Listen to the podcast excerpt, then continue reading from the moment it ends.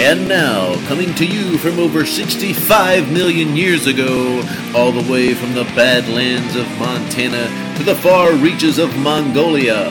Follow him on Dino Dave Paleo Adventures on Facebook or YouTube. Welcome to Hell Creek and Back with Dino Dave Fuquay.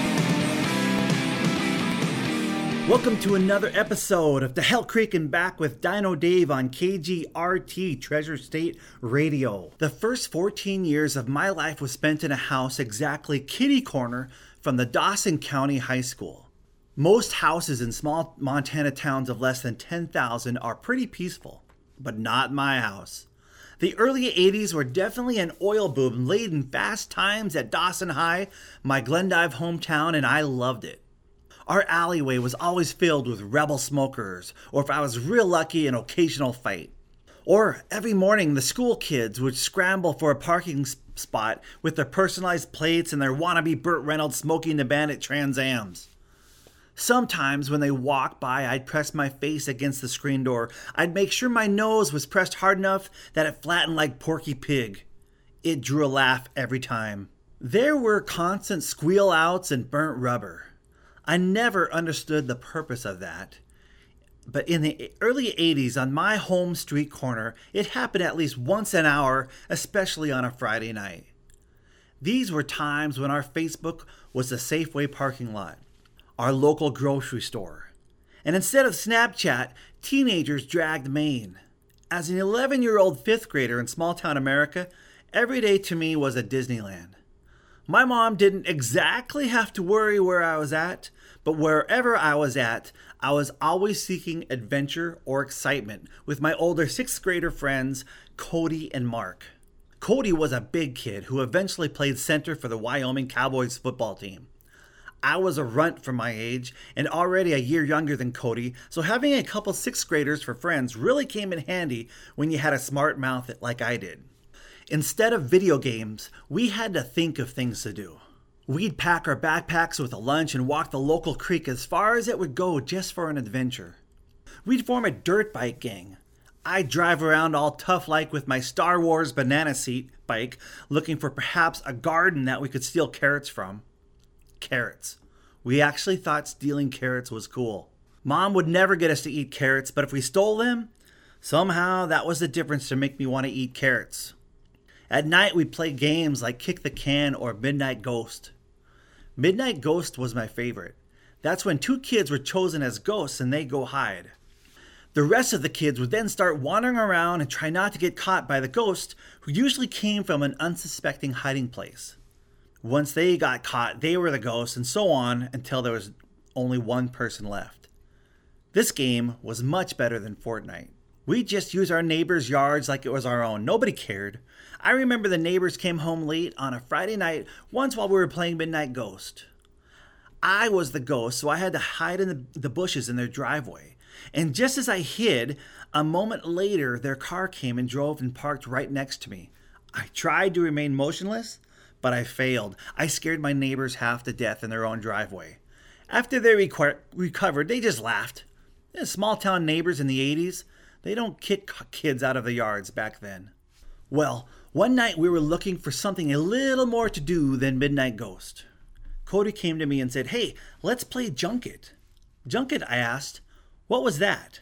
Cody explained to me, as he did a lot of things, I was the naive one in the world, and most of the things I learned about the world that a naive person would know or that needs to know came from Cody.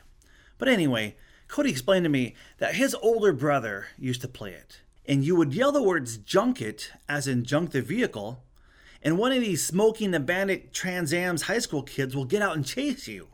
Sounds like fun, but what happens if they catch you? I asked, and Cody replied, Well, I heard the stories that they just beat the crap out of you. Well, sounds great, let's do it. We made our way to my busy street corner with an escape route planned, but at first we stayed close to home. We waited for the perfect car to drive by, usually some type of hot rod with the windows down and the music blaring. Air conditioning wasn't the most common thing for cars back then. Plus, the kids liked to show off the stereo, so most windows were down. We were a bit shy at first. We didn't dare get too close to the street. We stayed by my steps. Suddenly we heard Queen's We Will Rock You a half a block away.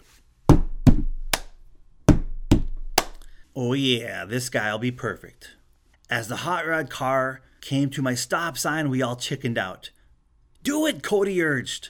By the way, as part of my punishment for being the runt of the gang, it was always me that had to be the guinea pig for all the various mischief we would get in. Well, as it started to pull away, only then did I get the courage. Junk it!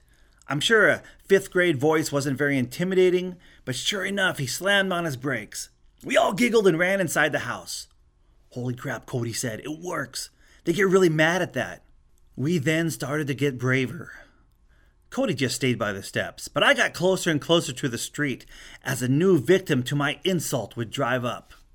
Now it was Joan Jett. I love rock and roll, blasting. Classic. And the closer to the street I got, the faster my heart would beat and the bigger the rush. The goal was to actually get a high schooler to get out and chase you, but not actually catch you, all for the thrill of it. As the night progressed, I got braver and braver, partly to show off to my older friends and partly for the rush. This time, the sus- suspect could see me coming, and it was perfect. A 1981 Pontiac Firebird.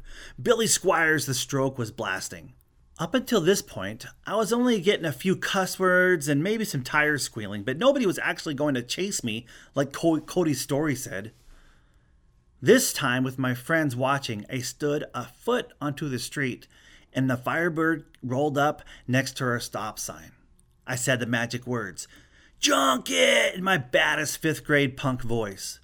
The teenager gave me a scowl and the door opened. No way, he's getting out! He's going to beat the heck out of me. My eyes got big and I took off towards the house. Run, run! I told everyone I severely underestimated how fast this teenager is. Cody went for our Dodge van and I tried to follow, but his big butt took too long to get in. The teenager grabbed me by the pants, jerked me away as Cody slammed and locked the van door. I've been caught. I was a dead man. I had no idea what was going to happen to me. I, env- I envisioned hospitalization. Cody was a good storyteller. And from what he told me of things that they do, high school kids did to sixth graders, I was really in for it. What turned out is I got the worst noogie ever. And if you don't know what a noogie is, you don't have a big brother in the 80s. And thus ended that night our newfound game of junket. Now, what if instead of sixth graders, we were gazelles and the high schoolers were lions? Have you ever noticed while watching a Discovery Channel a group of gazelles with a pack of lions in the background? The gazelles do not seem to be concerned because they intu- intuitively know the exact distance they need to be to get safe away safely. I found out that night that being a foot onto the street was one foot too close to the lions. Or another great video is watching a herd of wildebeest at a water hole. During the African Serengeti droughts, essential life saving water are shrunk to a few watering holes. That normally would be fine, but those holes are filled with bloodthirsty 16 foot long Nile crocodiles. What kind of sick world do we live in? The world of wildebeest didn't ask to be wildebeest. They were born that way. Now, in order to survive, they have no choice but to drink from a fountain full of crocodiles. Can you imagine? Every time you visit the water cooler at work, you have to get by Bob and HR, only that Bob has a sam- was a samurai warrior sword on his desk. Well, anyway, these wildebeests have to sneak up to the watering hole and get away at just the right moment, otherwise the croc would get them. The wildebeest that stayed too long, they would get eaten up and no longer able to pass those loser genes on to their children.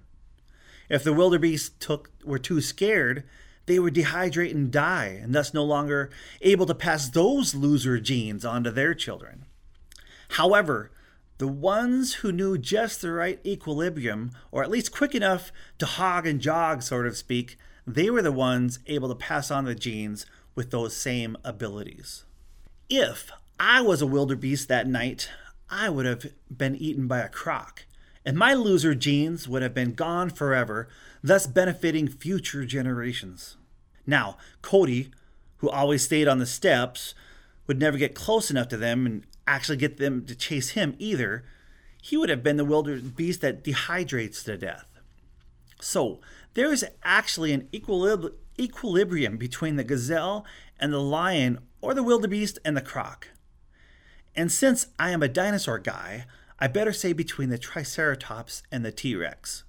I learned that night playing junket that I could not stand anywhere in the street. If so, I would surely get eaten.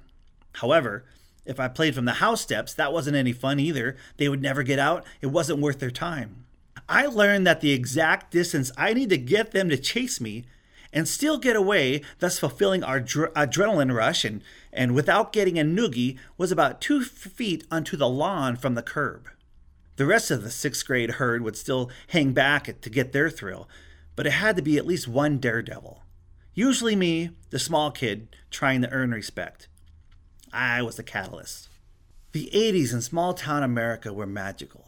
Friday nights after a football game, Main Street were lined with cars like a California freeway.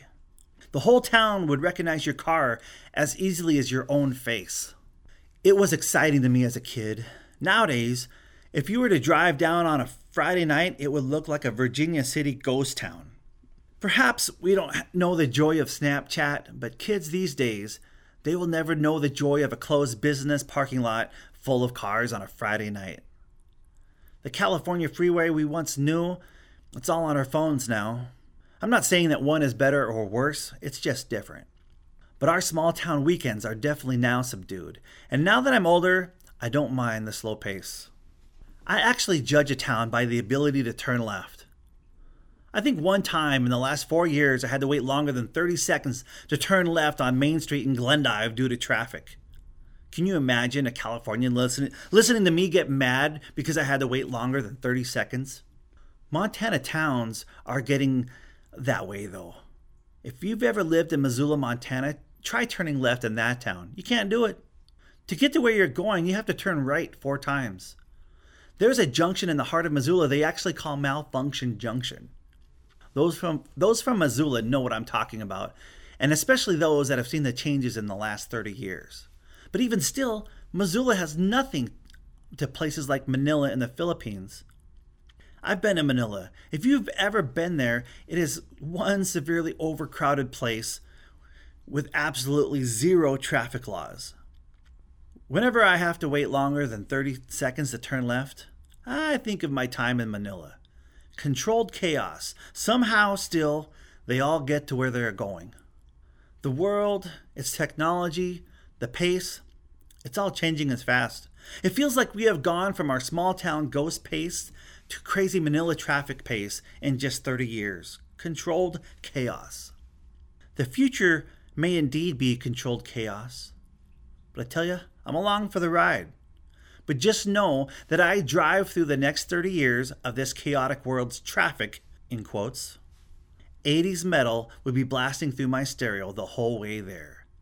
May we all avoid those lions and crocodiles. You have listened to another episode of the Hell Creek and Back with Dino Dave on KGRT Treasure State Radio. The snow is gone and it's hiking time, and you need to follow me on Dino Dave Adventures on Instagram to see some of the cool stuff that we'll get to this summer. And I also have some good filming planned this year, so follow me on YouTube page Dino Dave Adventures and you'll see some of those, or Facebook, and you'll see some new videos we got aligned for season three of Dino Dave Adventures. Till next time. Find more about Dino Dave at TreasureStateRadio.com. You are listening to the Treasure State Radio Network.